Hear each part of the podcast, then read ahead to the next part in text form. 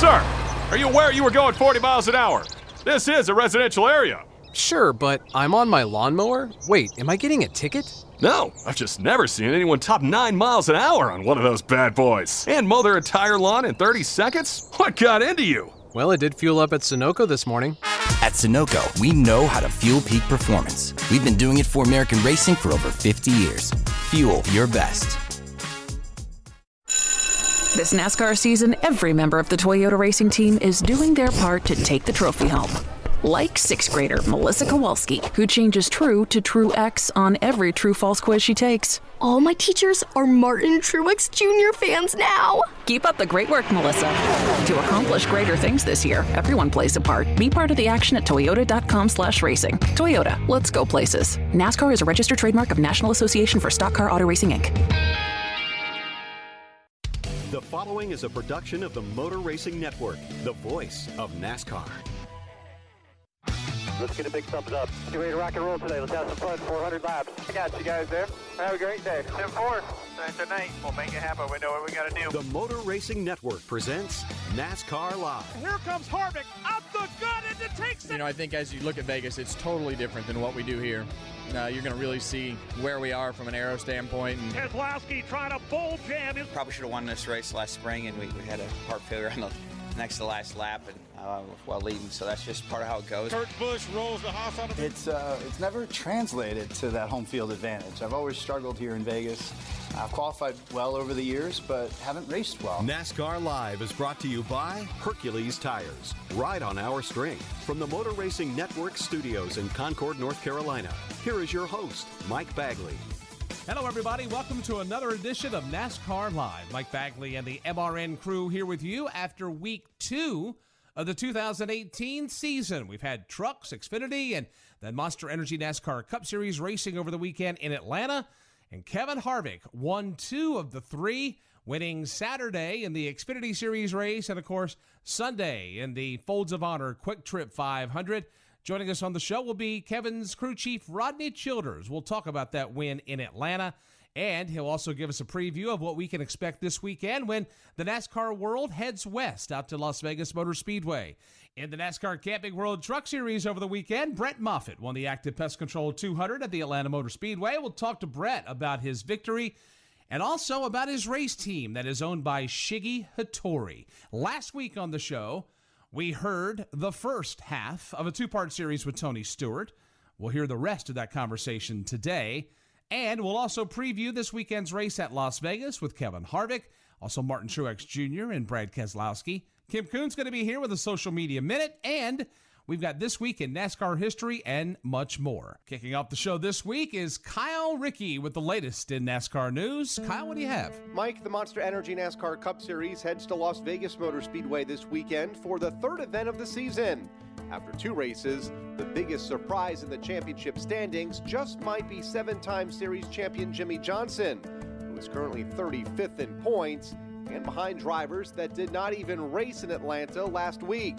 Johnson feared before the start of the season that so many changes, including the transition to the Chevrolet Camaro ZL1 and some competition changes on the racetrack, may hinder his team's results. From where I'm sitting, I've, I've never seen so much change, and it's mainly focused on HMS, pit stops, and rules. It, it's a big year. There's a lot of change that's going on, especially for what we deal with on the competition side.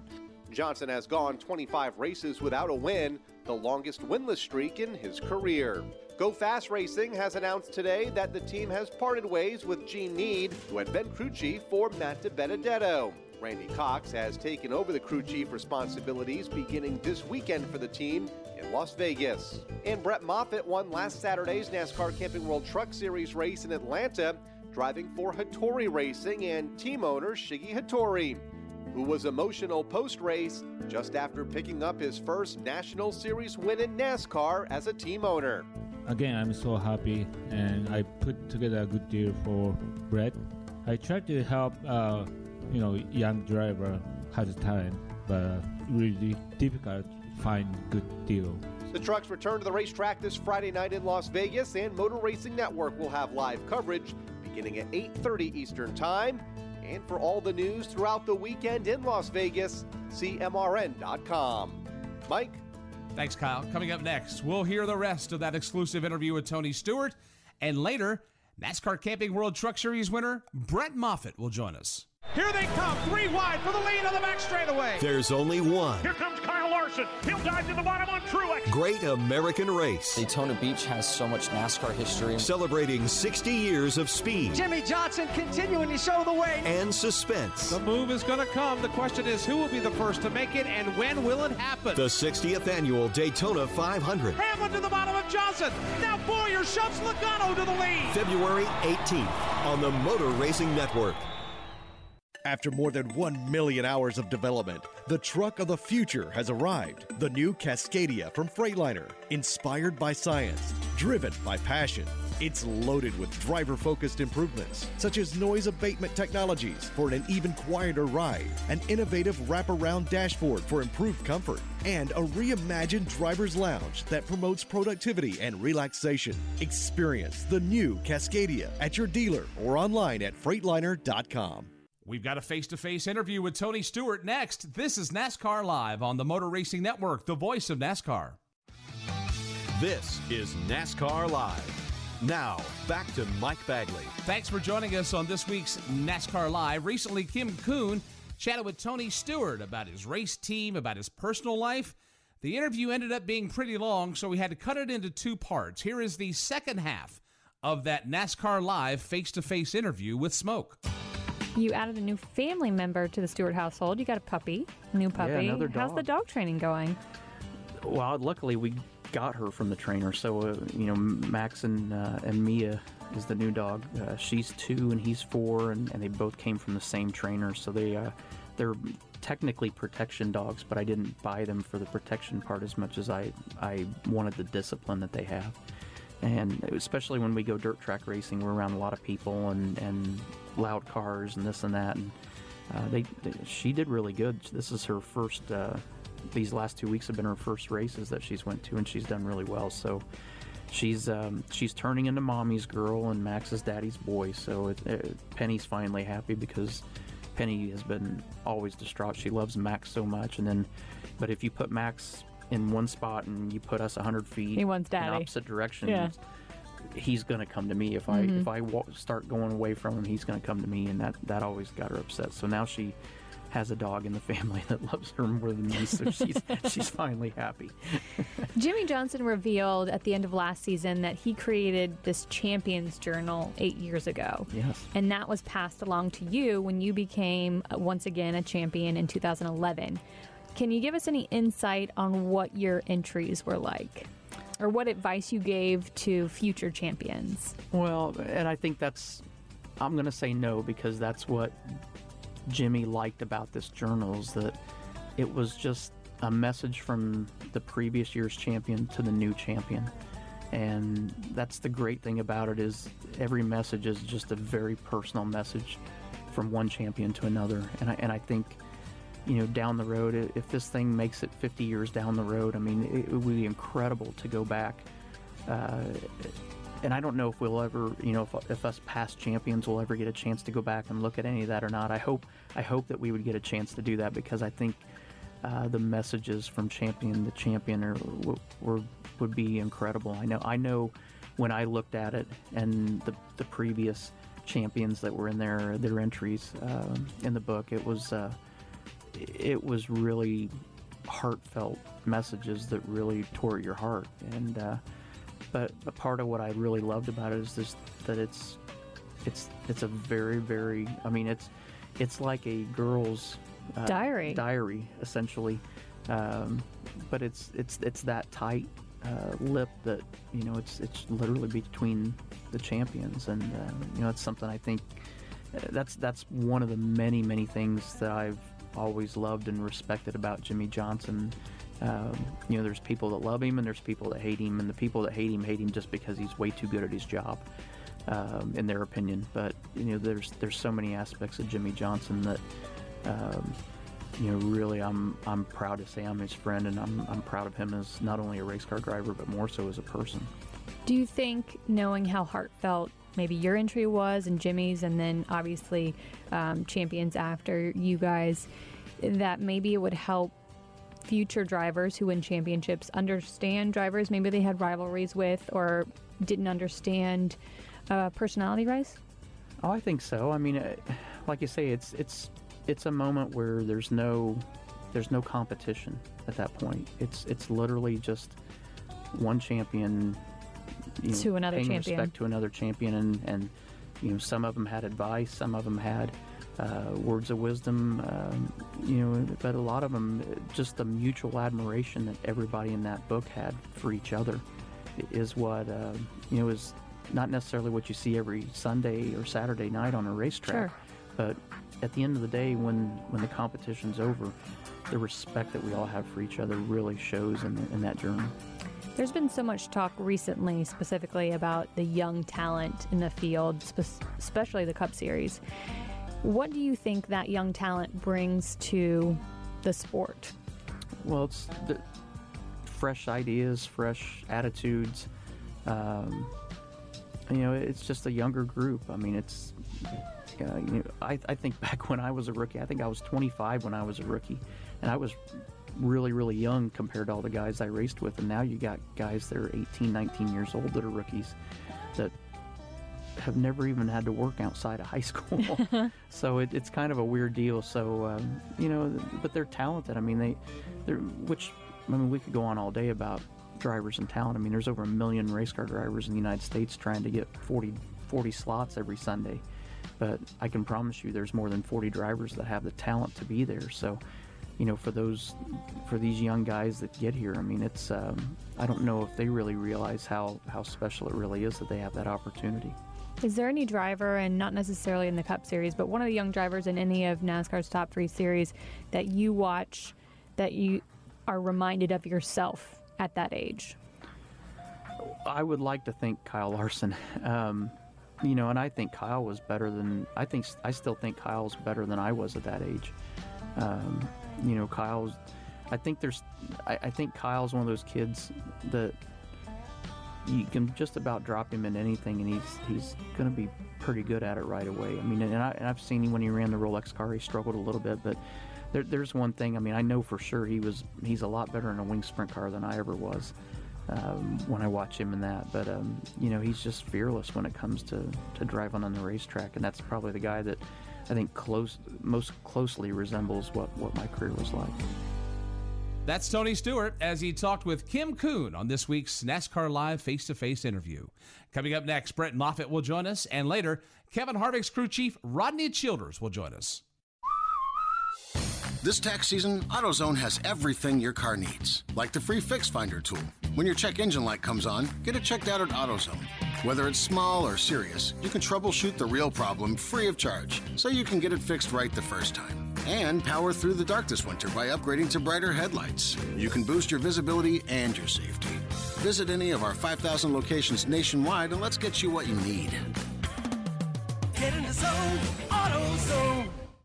Welcome back to Sports View. Today's topic Who deserves to win big this season? My two cents good drivers. I mean, that's why there's Snapshot from Progressive. Let's go to Rick for some confusing metaphors. Look, if you put a classically trained cellist in a garage band and you tell him to play for Layman Young, I guarantee you the meat on that burrito ain't gonna light the candle. Thanks for clarifying, Rick. If you're a good driver, there's no other way to say it. You deserve discounts with Snapshot. Progressive Casualty Insurance Company and affiliates. Snapshot not available in California, North Carolina, or from all agents. The NASCAR Camping World Truck Series will be at Las Vegas Motor Speedway this weekend for the Stratosphere 200. Motor Racing Network has live coverage Friday night at 8:30 Eastern Time. Atlanta winner Brett Moffitt joins us next. This is NASCAR Live on the Motor Racing Network, the voice of NASCAR. This is NASCAR Live. Moffitt checked out and gone, near contact for second behind him. Sauter still trying to fend off Noah Gragson, but here's Ben Rhodes peeking his nose to the inside. Three truck race per second, but it's Brett Moffitt coming to the checkered flag. Brett Moffitt hasn't led a lap all day. He'll lead the final two laps. Moffitt wins at Atlanta. Now, back to Mike Bagley. That's how it sounded Saturday night, right here on the Motor Racing Network. Brett Moffitt getting career win number two, winning the active pest control 200 at the Atlanta Motor Speedway. And Brett joins us now. Brett, welcome back to NASCAR Live. Congratulations on getting the win there at Atlanta. Yeah, thank you. It was um, it was quite the blessing to uh, be able to come out this strong this early in the season, and I know Scott and the guys have been working really hard this off season, and, and thankful to uh, Shiggy and all our partners, Ice and A and W, and and Advics, and and just everyone that makes this possible, and TRD's support, and it's uh, it's really special to come out this strong and, and get that first win of the year under the books, and, and go after more. We'll get into uh, Shiggy and Scott here in just a moment, but I'm curious to know, you know, we're we're going on along, and and looks like Kyle Busch is going to pull away and get his fifth win, and then all of a sudden trouble on the racetrack, and well, for the leader, uh, trouble on pit road, and the whole thing seemed to be shuffled up there through the final round of pit stops. When you're coming to the green flag, what kind of plan were you getting organized in your head? Oh, I you know there was a lot that I didn't know what was going to happen. Uh, honestly, when that last caution came out, I was I was kind of stressed out because after after the finish we had at Daytona, we just really needed to have a good run at Atlanta, and um, you know we had a really good handle in Tundra, and if we were to bring it home P3, I was okay with that. So uh, that last last caution came out and really threw a wrench in that, but um, you know thankfully it did, and and on that restart, I knew I knew the 21 was going to be good. We battled with him all night, and uh, I knew the 13 only had taken two tires, and so we'd clearly have the advantage over him. And I just knew I needed to get a good restart and hope that the 13 got a decent restart and didn't spin his tires and hold us up. But um, he got off good for having two tires, and I was able to get to the bottom. And um, looking in the mirror, seeing them side draft each other, I knew it was we were pretty good to go there. Looks like when you got into the clean air, man, it was just lights out, game over. That's the whole ball game right there. What were your thoughts going into turn number one when you opened up the inside lane and then you saw that going on behind you? What were what were your feelings right there at the truck or in the truck, I should say? Uh, yeah, I mean those those last two laps were were wide open. I know um, Scotty put a little more air in the tires to keep the truck off the splitter, and um, you know it was holding wide open for two laps, and and I knew the 21 would be able to do that also. So it was really a battle who who could get clear of the trucks first. Um, you know, obviously when they're two and three wide, all the side drafting going on really just slows the whole group down. And and that was what I wanted to see in my mirror, and it, it just worked out perfectly. Um, you know, they kept getting smaller as they stayed side by side, and and once we got the wide, I knew it was ours. And of course, the Scotty you're referring to, Scott Zipadelli, the crew chief.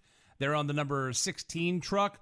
You know, he's been around the sport for a long time. Great guy. He's one of my resources in the garage when I uh, need a question answered. What's it like to work with a knowledgeable crew chief like that and an overall great guy like Scott is? Yeah, you know, every time I've had the opportunity to work with Scott, we've we've had a lot of success in in a short amount of races, and um, you know, all the way back to my first Xfinity start, finishing ninth um, at Iowa in 2011.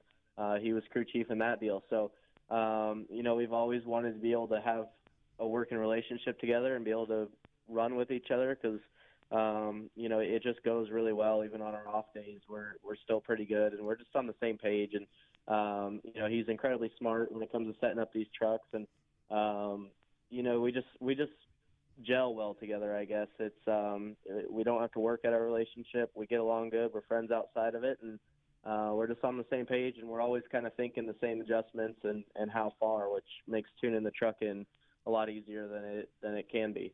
Sounds like that you guys have great communication. How long did it take to get you that? You've not worked a long time together on a consistent basis, but when you do, it seems like it's there. How did you get it to that point? Uh, I don't know. It just it just clicked. You know, it, it's um, our first race together in that Xfinity race went well, and uh, then we didn't work together until um, you know I was at Red Horse filling in for Matt Tifft in 2016, and um, you know, it's it's like getting back together with an ex girlfriend. We just we just pick up on the same page and and away we went. And you know, luckily we just have a lot of success together and work well together. You know, a lot of people may not know that that this deal for you to drive the 16 truck for Shiggy Hattori came through it at like the last minute. How late in the game did this come through in the off season for those that may not know? yeah, I think uh, I think I signed a contract two weeks before Daytona. So wow. uh, much like my Red Horse deal last year, it was a last minute game. Um, but but you know I'm just I'm so thankful for it, and, and we were talking for a little while before that, and just finally everything came together. And, uh, Shiggy's built such a great race team in such a short amount of time here. It's it's pretty unbelievable where they where they've gotten to from where they started last year at the beginning of the year to now you know being a winning truck. It's um, and, and that's a lot due to the efforts Ryan Truex put in and everyone put in last year, and uh, just to help develop it. So, um, you know, luckily I was the one to be able to get the first win in the Truck Series for him, but they did a great job and made a lot of progress last year, and you know that definitely doesn't go unnoticed. And of course, we're talking about Shiggy Hattori, the owner of the truck there in the NASCAR Camping World Truck Series. We had a chance to interview him uh, in the heat of battle as soon as you cross the start finish line. He was a man of few words. I don't know if he was swept up in the euphoria of what you just accomplished for him. What's it like driving for him? What is his uh, what is his demeanor these days after he's had a couple days to process what happened on Saturday night? Oh, you know, I think everyone here at, at the race shop, including him, just it's a huge weight that's been lifted off our shoulders. And you know, Shiggy is season wanting to get that national series win for a while now, and and um, you know, for for him to accomplish that is huge. And um, I know a lot of his supporters and partners are are very very happy, and and uh, that's only going to help this program get better. And and I think looking down the road, you know, we're just we're going to keep bringing bringing the best we got and and keep working to get better. And you know, the reality is we do need to get a little better. We weren't a dominant truck by any means, and um, we had a really good Tundra, but uh, we still have room to improve. And and that's what I like about everyone's attitude here, including Shiggy himself. It's it's okay. What do we need to do to get better? You know, it was it was fun, and we had a good time for a night. And um, you know, the next day we were in the shop on Sunday working, trying to get ready for Vegas, and um, you know, just because we got one win, we're not content. We want to get a whole bunch of them. Well, the good news is, my friend, you're in the playoffs, and we're not even out of the month of February yet. what a what a difference a year can make. Let me tell you. oh my goodness, it's uh, it's good to get that weight lifted off the shoulders as well. The next challenge for you will be the Las Vegas Motor Speedway this weekend. What kind of um, what kind of expectations do you have on this team when you head out to that mile and a half, which is totally different from the one you just left in Atlanta? Um, yeah, you know, it's well, we we're bringing the exact same truck. Luckily, we didn't put a scratch on it in the race, and uh, all we did is is put a fresh engine in it and repulled it down and rescaled it, and and we're getting it ready to to load up tonight so the truck driver can get on the road. But um, you know, it's a really good truck, and we want to go win another race. Um, you know, it's we're definitely not backing off by any means, and and we're going to do everything we can to go try to win two in a row here. Well, that uh, that truck that you drove on Saturday, the operation in general has come a long way, and now you're winners in the NASCAR Camping World Truck Series. You're a playoff team now in the Truck Series, and we will we will look for you to be towards the front reaches of the field there in Las Vegas on Friday night. That's where I plan to be. So thank you. I uh, I appreciate that. Thank you so much for joining us, Brett. Congratulations again on the Atlanta win. Go get them out there in the West. We'll do. We'll uh, have that 16 up front again, and hopefully another good night. That is your Atlanta winner, Brett Moffitt, joining us here on NASCAR Live. Coming up, Kim Coon will stop by for this week's Social Media Minute, and we'll preview this week's MRN Radio Presents podcast series, the 1993 season, 25 years later. From the racetrack to the road home, fill up with Sunoco, the official fuel of NASCAR. Sunoco makes high quality performance fuels for the greatest drivers in the world, both on and off the track. Whether you are pulling up to the pump or experiencing the excitement of being at the track on race day, this will be a four tire change. They've already topped it off with Sunoco fuel. Side service complete, second can of Sunoco fuel in. He's down and away. You can trust Sunoco to be the fuel that keeps you going. Capture the essence of racing and fill up with the official fuel of NASCAR, Sunoco. Things happen fast in racing, and if you don't know where to look, you can miss it all. With Legend from Racing Electronics, you'll never miss another moment. Legend gives you live fan vision video, in-car cameras, and stats at NASCAR and other Premier Series events. And the next generation race scanner for unfiltered driver and crew audio at any motorsports event nationwide. NASCAR fans have never been closer to the action. Welcome to the future of the fan experience. Learn more by visiting racingelectronics.com. Kim Coon has a social media minute next. This is NASCAR Live on the Motor Racing Network, the voice of NASCAR. This is NASCAR Live. Now, back to Mike Bagley. Rolling on along here on NASCAR Live. Kim Coon joins us now. Kim, what have you got for us in this week's social media minute? Well, Mike, I think we can agree one of the favorite things about race weekend is when celebrities make a visit. Now, sometimes they're just there to enjoy the racing action, sometimes they're waving the green flag or driving the pace car or they're the grand marshal. Well, Atlanta was no exception. Kenan Thompson was the official grand marshal. If that name doesn't ring a bell, let me remind you he is the longest serving cast member on Saturday Night Live. And if you're of my generation, you'll obviously recognize him. Remember, he was on the Nickelodeon series All That. He totally geeked out this race weekend, which was so cool because usually when celebrities visit the racetrack, it's the industry and the fans and the drivers that are super stoked about the celebrity being there. Well, Kenan was beside himself to be here for the race weekend. You can go to his Twitter at official Kenan.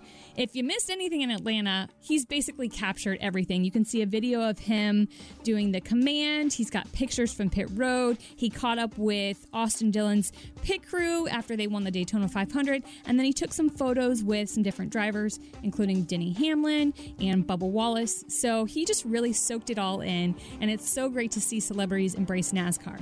But speaking of Bubba Wallace and Denny Hamlin, it looks like we have a new rivalry in NASCAR. This stemmed from our opening Daytona 500. Obviously, Bubba Wallace and Denny Hamlin got into each other at the very end of the race. And there were some words exchanged. Well, the rivalry has continued, and we saw it in Atlanta, not necessarily on the track, but off the track. It was confirmed that Bubba has been kicked off Hamlin's Golf League, and he's already removed himself from Hamlin's basketball league. Remember the hoop group?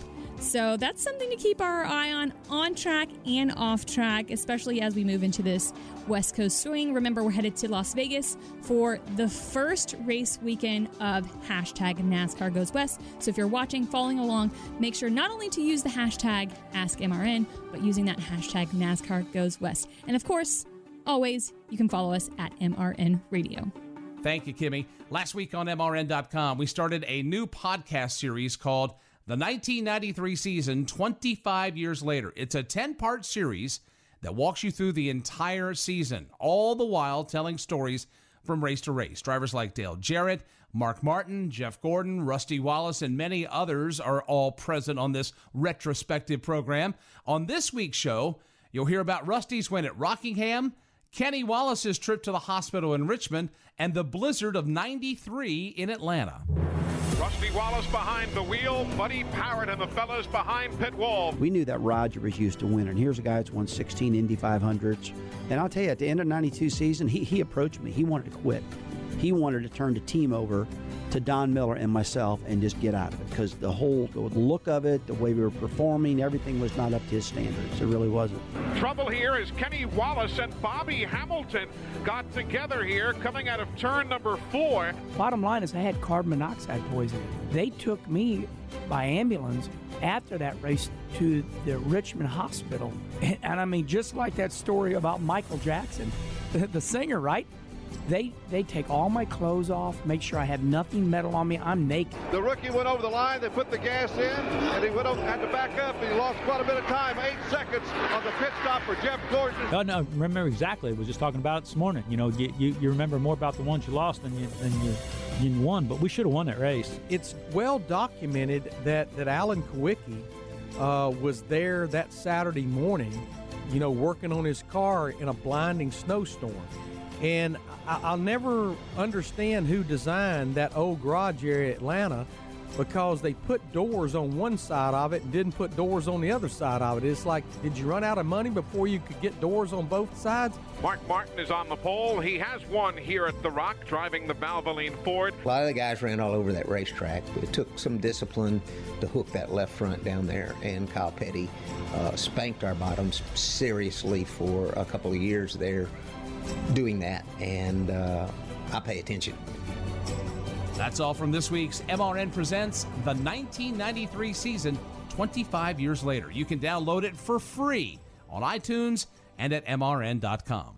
Coming up next, we'll get a preview of Las Vegas with Martin Truex Jr.'s crew chief Cole Pearn, and later, Atlanta winning crew chief Rodney Childers stops by. Facebook and Twitter, MRN is there. Follow MRN on social media for all the latest happenings from the track and in NASCAR. Breaking news, video, photos, live races and shows, stats, opinion, and more. Follow along on MRN's Facebook and Twitter. The Country 500 Music Festival is back at Daytona International Speedway. Like with Toby Keith, Chris Stapleton, Dierks Bentley, beach, sipping something strong. Sugarland. Baby, we're stuck like. Billy Currington, and so much more. Country 500 Memorial Day weekend, May 25th, 26th, and 27th. For tickets and information, visit country500.com. Sponsored in part by Budweiser. Need to find your local MRN radio station? Taking a trip and want to listen to NASCAR races? Go to MRN.com. Click on stations to find all MRN's local radio stations. Plan a trip and map out MRN stations along your route. MRN on your local stations. Tune in. Martin Truex Jr.'s crew chief Cole Pearn is up next. This is NASCAR Live on the Motor Racing Network, the voice of NASCAR. This is NASCAR Live. Now, back to Mike Bagley. Thanks for hanging out with us on this week's edition of NASCAR Live. As we get ready to head out west, we remember that Martin Truex Jr. won at Las Vegas Motor Speedway last year. Matter of fact, that was the first of his eight wins in the 2017 season. His crew chief Cole Pearn talked with Woody Cain about going back there this weekend. Well, Cole, you guys won at Las Vegas a year ago. So, from a crew chief's perspective, what are the particular challenges of making a car go fast at Las Vegas Motor Speedway? Uh, Vegas is tough. You know, it's uh, it's a mile and a half, but it's got a lot of character. So the bumps are pretty violent, and you know you got to be able to get through those. And and uh, it's such a high speed track. So I think uh, you know being able to have you know decent amount of grip in the car to be able to to roll at a lot of speed, but then still be able to get through the bumps is uh, is definitely the challenge things change so quickly in a year. I don't guess you're a guy who's going to bring the same car back again with, with the way the rules all change over time. Or, or does your team kind of have a rotation of this car goes when the calendar hits, or do you get your choice to pick? I like this car better. Uh, we're just always trying to bring our, our latest and best. You know, we really don't uh, we don't really have favorite cars anymore. Kind of, you know, you're just always trying to, to stay updated and and uh, you know, hopefully every week you can just bring the best car you got this year we've seen the evolution of the pit stop, and everybody, it seems, is still kind of trying to figure that thing out. How long do you think in the season we're going to go before everybody has a real good handle on it and the tweaking kind of ends, if it ever does? I don't know. It's uh, it's been a tough uh, tough deal. You know, it seems like uh, you know when they when they have a clean one, it's fine. It's just you know if you have anything go wrong or anything uh, that doesn't go smoothly, it just it makes it really really bad. So I think that's uh, everything's just so on the edge of it going right or not. I think is uh, is where the struggle is. So you know, hopefully those guys uh, you know continue to get a rhythm, and the more they get comfortable with it, the more they do it. Um, you know, hopefully those blowups uh, don't happen as much moving forward. There's not much wiggle room for you there. I mean, the jack man, I mean the the gas man can't really do anything but fuel the car unless he goes over to help fix some damage on the car, which you don't like to see. But I mean, there's not much wiggle room for you there, is there? No, there's not, and it's just uh, you know with the with the new guns, you know they're quite a bit slower than what we're used to. So if you miss a lug, the recovery time's that much longer. So it's just uh, anything that, that doesn't go smoothly just adds a ton amount of time. Where before, if you had a little hiccup here or there, you could recover and it's uh, and not have it kill you as bad. But it's definitely uh, everything's so on the edge right now. And finally, just a little fun question: When you're in Vegas, do you have a favorite meal you like to try to go, or a favorite uh, uh, gambling machine you like to try and play? Are you into that at all? Um, maybe if I was there on vacation, not for uh, not for work by any means, but uh, we try and uh, we typically go out for dinner as a team on uh, on Saturday night before the race, and and uh, that's kind of our normal routine. But we'll definitely uh, definitely make a habit of that. We've had a good success there over the years, so we got to keep that tradition going. All right, thanks for your time and good luck in Vegas. Thanks, Woody. That's Martin Truex Jr.'s crew chief Cole Pearn, and just because Toyota hasn't won a race this year they are not to be dismissed as contenders for this weekend's race in Las Vegas. Rodney Childers, speaking of winners, he's the crew chief for Kevin Harvick. They won over the weekend in Atlanta, and Rodney joins us next. I'm not blooming good, I'm blooming great. Put a shrimp on the barbie and sizzle my steak. Woo! I want that onion to bloom and it get in my like a sonic boom. No rules, just right. So so nice, and I'm so,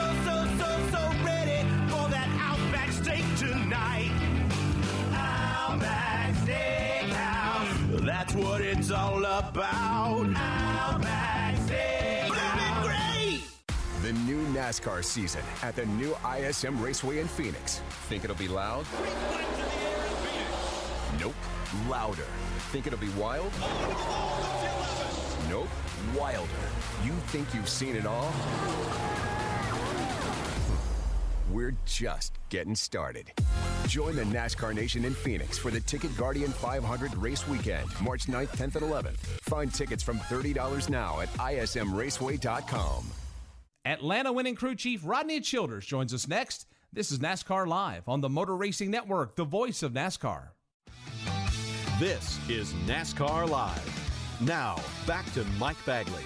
We welcome you back to NASCAR Live. Over the weekend, the Monster Energy NASCAR Cup Series ran the Folds of Honor QuikTrip 500 at the Atlanta Motor Speedway. And after a rain delay and at night's end, it was Kevin Harvick going back to victory lane at Atlanta after waiting 17 years. The man helped him get there joins us now on the hotline. Rodney Childers in the house, the crew chief for Kevin Harvick and the Monster Energy NASCAR Cup Series. Rodney, welcome back to NASCAR Live. Congratulations on that Atlanta win. Oh, I appreciate it. It was uh, definitely a special win to get him back in the victory lane there. Uh, that's always been a a good place for him and and a place that he enjoys racing at and uh we've just been so fast over the last you know four years there that um you know we felt like we gave too many away and and uh, should have been in victory lane a long time ago, but it felt good to uh, finally get it in victory lane. Why of all racetracks is that so special to get him back to victory lane in? Well, I think you know the biggest thing is just that's where he got his first Cup win at. Um, you know, and and we all know um, how all that went down, and um, you know how how much of a, a big deal that was, and um, you know, and I think the other side of it is it's it's just a cool racetrack. Then you know the the tires wear out, the asphalt is just where it needs to be, and um, he just really loves uh, racing there. So um, you know I think he I think he's probably got about 12 wins that he should have had there, and and something slipped away, and um, so you know at least we got number two for him, and and um, got to like got to go to victory lane. You know, you talk about the racetrack. It's a very abrasive track. The last time it was paved was in 1997, so we got 21 years on that surface. And we know that uh, crew chiefs and drivers like abrasive racetracks. They like track with what's called quote unquote character. And I know that last year there was discussion of repaving it. The drivers pleaded the track not to do it. They didn't. And that put a lot of smiles on people's faces. But does the garage know that it's going to happen sometime? Uh, it's not a matter of if; it's a matter of when. Well, I mean, I think it just depends on you know what kind of uh, aging process the track goes through. Like you said, I mean, it's been 21 years, and we can still drive the racetrack, and and uh, we can still do the things that we need to do with it. It's not, uh, you know, it's, it doesn't have. Uh, you know, 12 by 12 squares of asphalt flying out of it, knocking the nose off of people's cars. So, um, it still does everything the way that you want it to do. Um, you know, I think when they paved it way back when, it was it was done the right way, and um, you know, you look at some of the other places we've had trouble with, with Texas, and um, it just wasn't done the right way. It wasn't done um, the right way to begin with, and and that's really the reason we had so many problems with it. So, um, you know, it, it's got a lot of character right now.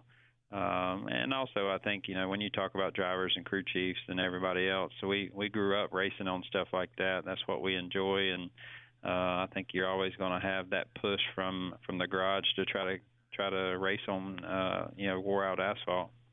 There was obviously a weather delay. Mother Nature moved through there on Sunday morning. When you guys took the green flag, how much did that change things with the race car? What were you forced to do during the race that you otherwise wouldn't have because you had a green racetrack to work with? I think the biggest thing is just not overreacting and uh, making sure that the you give the time, you know, the track time to come to you and and figure out what you need before you go adjusting on it. It's really easy to to mess a car up at at Atlanta. Um, you know, one little thing can can you know make it too tight in the center of the corner, and if you're too tight in the center of the corner, it makes it really loose off there. So uh, overall, it's it's just about getting that balance exactly right. It's it's a fine line there of um, you know having it right and not wearing out your tires and all that stuff. But uh, we didn't have to change a lot from from how we were in the sunshine. Uh, we felt like we had a good car in the sun and felt like we had a good car under the clouds too. So uh, just thankful that it all worked out for us. In watching the race, it appeared to me after a restart after about 10 laps, that's when Kevin would come to life. And, and if he was down any sort of a deficit to any position on the racetrack, he'd start making up ground. What allowed that to happen? What was what was going on with either him or the race car that after about 10, lap, 10 laps in, he got her purring pretty good? I think the biggest thing is just him trying to take care of his tires there at the beginning of each run. Um, that's really when you can hurt him the most is when the those first few laps and uh, he he's good at that stuff. You know, all the places where you you wear the tires out, he's good at taking care of them and understands what he needs to do, and he's good with his uh, right foot when it comes to not spinning them off the corner and all that stuff. So, um, you know, there's there quite a few guys out there that struggle with that that side of it, and um, you know, he tries to take advantage of that part. Chatting with Rodney Childers, crew chief for Kevin Harvick, winners of Sunday's Folds of Honor QuikTrip 500 at the Atlanta Motor Speedway.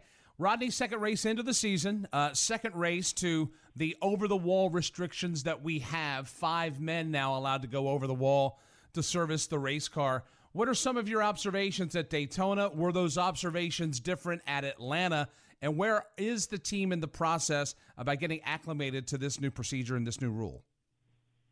I mean, it definitely seems like all the teams up and down pit road are getting better and better each week.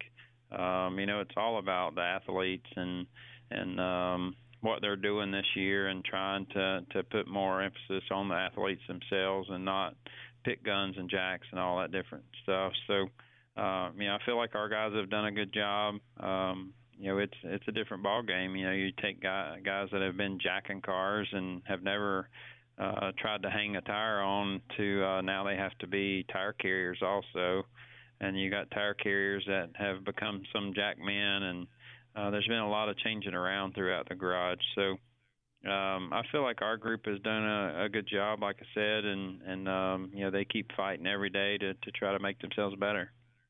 You mentioned pit guns. Obviously, you were one of the teams that encountered some challenges. Have you been able to diagnose the issue, and where do you go from here after learning what you've learned?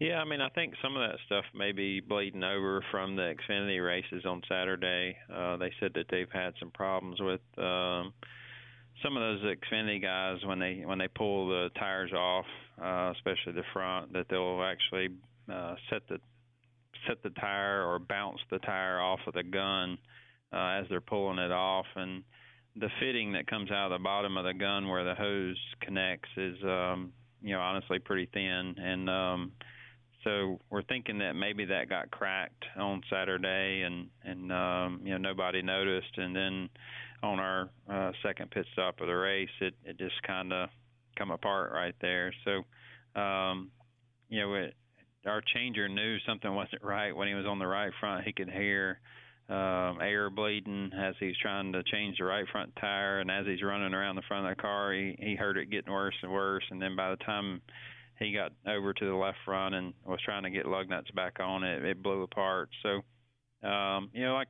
like I was telling a lot of people after the race, you know, the people that do the guns have done a good job with it. Um, when, when you're talking about getting 150 pit guns ready all in about two months span, uh, along with regulators, along with hoses, and and all the racetrack support that they need.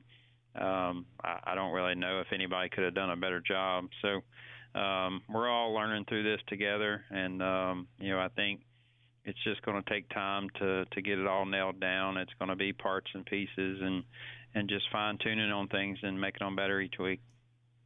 The next opportunity for that to happen is obviously out west, Las Vegas Motor Speedway, the first of three West Coast races. Before we get into the nuts and bolts of Las Vegas, just the nuts and bolts of a three race swing out west. Is the team staying out west? Are they coming back east? How does how does the crew manage getting enough rest, getting the body acclimated to the time zones and all that, so so they're spry as possible on Sunday? Yeah, I mean, I think this year uh, our plan is to kind of split it up a little bit. We've got uh, myself and and our two engineers and a few road guys coming back from um, Las Vegas, and we'll be here at the shop to work and and to make sure that the California stuff is ready to go and uh, anything that needs to be done with all that. And then we've got uh, four or five guys that are going to stay out there and. Um, you know, switch the truck out uh, Monday after Vegas. You know, actually unload the Phoenix car and work on it in the garage out there and change some things on it, nut and bolt it, and and do all the things that we normally have time to do at the shop. So. Um, hopefully we can get you know Phoenix and California both covered all in that that week and and uh, be prepared the best we can. for Las Vegas Motor Speedway. What's uh, what are some of the challenges that that track throws your way? Well, I think you know uh, Vegas has got uh, a little bit rougher through one and two uh, over the last few years, and um, you know it's it's kind of a, a different racetrack on one end than the other.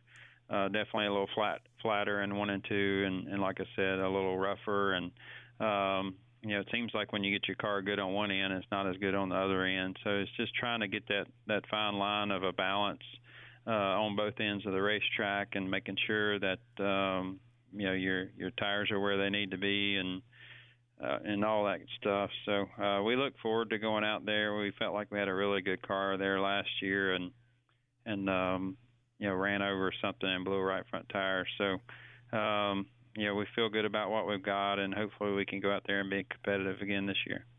Unlike Atlanta, is a two tire stop a possibility at Las Vegas at some point if the circumstances are right?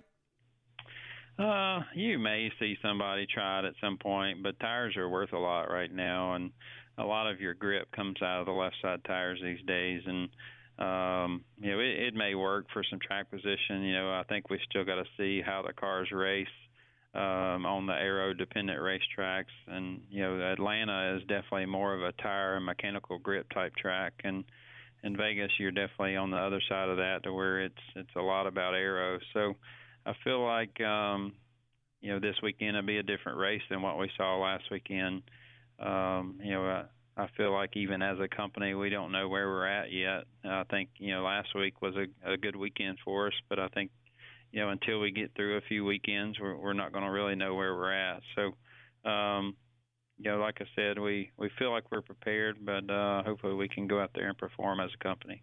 Well, we wish you the best. We congratulate you on winning at Atlanta. Got yourself locked into the playoffs already, and we'll see what you got for them out there in Sin City, Rodney. Appreciate the time. Safe travels to you. All right. Thank you.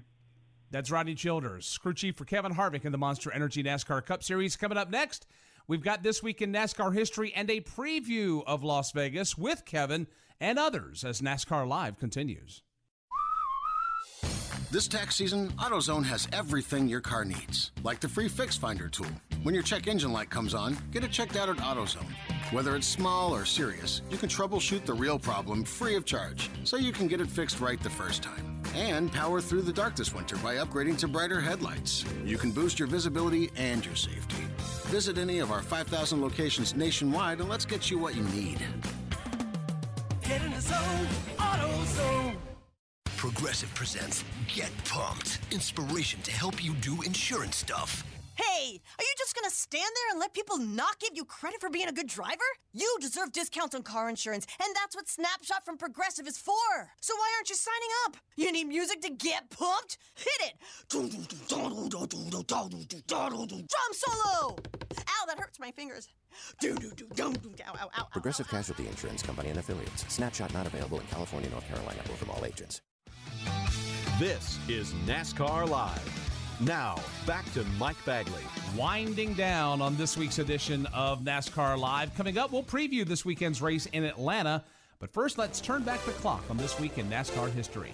1984 is where we start this week. Van Halen is number one on the radio with Jump. At the box office, Footloose, Against All Odds, and This is Spinal Tap were raking in the bulk of ticket sales. And NASCAR was racing at Richmond Fairgrounds Raceway. After sustaining injuries at Daytona the week prior, Ricky Rudd, eyes taped open and all, drove his Ford to victory lane in the Miller 400. An anxious Bud Moore and his team are standing on pit road watching this one unfold, hoping that Ricky Rudd can pull it out. White flag as he scoots back into turn number one, and he is far ahead of Waltrip now by about seven or eight car lengths, has two cars positioned between himself and Darrell. He's in the backstretch. Ricky Rudd, he's not going to press it now. He's sandwiched in behind Lake Speed ahead of Cale Yarborough. Waltrip's not a factor as Ricky Rudd takes his time in turn three and Here's four. Ricky Rudd out of turn number four, will come down to the line, take the checkered flag, and win the Miller 400. Moving forward to 1995, Pearl Jam has the number one song with Better Man. The largest airport in the United States, the Denver International Airport, opened for business, and NASCAR was racing in Rockingham. Jeff Gordon took the checkered flag that day in the Goodwrench 500. It would be the last 500 miler at the Rock. The final time. Down the backstretch, Jeff Gordon's Rainbow Chevrolet diving into turn number three. Not pushing the issue, just following the lap traffic through off turn four. One final corner for Jeff Gordon now, and the checkered flag is in sight. Jeff Gordon is a winner. And we end this week in 2000. Santana has the number one album in the United States with Supernatural. Harry Potter and the Chamber of Secrets is one of the top selling books. And again, we were at Rockingham. This time, it was Bobby Labonte winning the Duralube Kmart 400. Or else forget about it. Should be able to coast on in from now as Bobby Labonte takes his car off turn number two, hits the back straightaway, still following Mike Skinner. Earnhardt closes in and finally gets rid of Jerry Nadeau. The sand now beginning to trickle out of the hourglass. Time running out for Earnhardt. Labonte through three for the final time. He heads off turn four. Bobby Labonte becomes the 26th different driver to win a Winston Cup race in Rockingham. Checkered flag, Labonte scores the Duralube Kmart 400. Happy birthdays this week go to Mario Andretti and Ty Dillon. And those are just some of the events of this week in NASCAR history. This weekend, the Monster Energy NASCAR Cup Series heads to Las Vegas Motor Speedway for a preview. Here's Susie Armstrong. Thank you, Mike. The Monster Energy NASCAR Cup Series teams launch the Western Swing this week as the haulers head for Sin City and the Pennzoil 400 at Las Vegas Motor Speedway. 2017 champion Martin Truex Jr. returns to the mile and a half trioval to defend his race win and hopes to boost the team's morale as he did one year ago. At the beginning of the season last year, we had a, a brand new 2018 Camry we were trying to figure out and felt like we were behind the curve a little bit on that. You know, so to, I think come out of the box as strong as we did and win Vegas, uh, it definitely made us feel good and, and you know, we knew we, we still had some development to do, some things to work on to get better. Riding high on the momentum from his dominant Atlanta win Sunday, Kevin Harvick anticipates another challenging and revealing contest this weekend. Uh, you go to Vegas, which is as close to what we're going to be doing on the mile and a half for the rest of the year as, as anywhere we're going to go in the first eight weeks. Uh, you're going to really see where we are from an aero standpoint and you know where everything is from a manufacturer standpoint as far as who needs to work on what. Two times a Vegas winner, Brad Keselowski looks forward to grappling for his third victory in the desert, a feat that slipped away last season. We probably should have won this race last spring, and we, we had a part failure on the next to last lap and uh, while leading, so that's just part of how it goes. But uh, it's been a fun track for us as of late, and uh, you know now we got two races here. It seems to justify us coming here and, and putting a little extra effort into this one with uh, it kind of starting out the season or close to starting out the season. Um, and then having such an important effect on the back half of the season. With two poles, yet only one top five in the books at the Nevada track, Las Vegas native Kurt Busch hopes to just close the deal this Sunday. I've always struggled here in Vegas. I've qualified well over the years, but haven't raced well.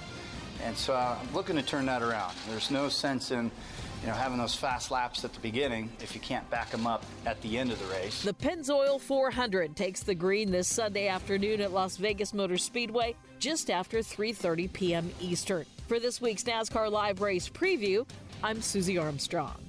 Thank you, Susie. Can't wait to get to Vegas, kicking off the first of three races in as many weeks out west. Our thanks this week to Tony Stewart for joining us. Also, Rodney Childers, Brett Moffitt, and Cole Pearn.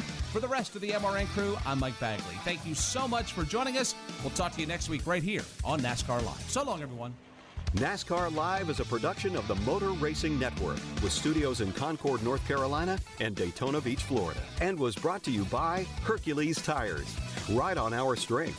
Today's broadcast was produced by Rich Colbert. Remember to visit MRN.com to get all of the latest NASCAR news and information. NASCAR Live is produced under an exclusive license with NASCAR. Any use of the accounts or descriptions contained in this broadcast must be with the express written permission of NASCAR and the Motor Racing Network.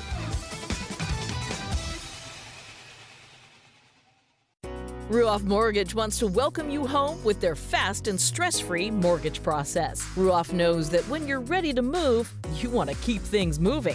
From the moment you start, Ruoff makes sure the process moves quickly, often twice as fast as other lenders, so you can close quickly and settle in sooner. Visit ruoff.com to learn how you can qualify for the fastest loan of your life. That's Ruoff, R U O F F.com.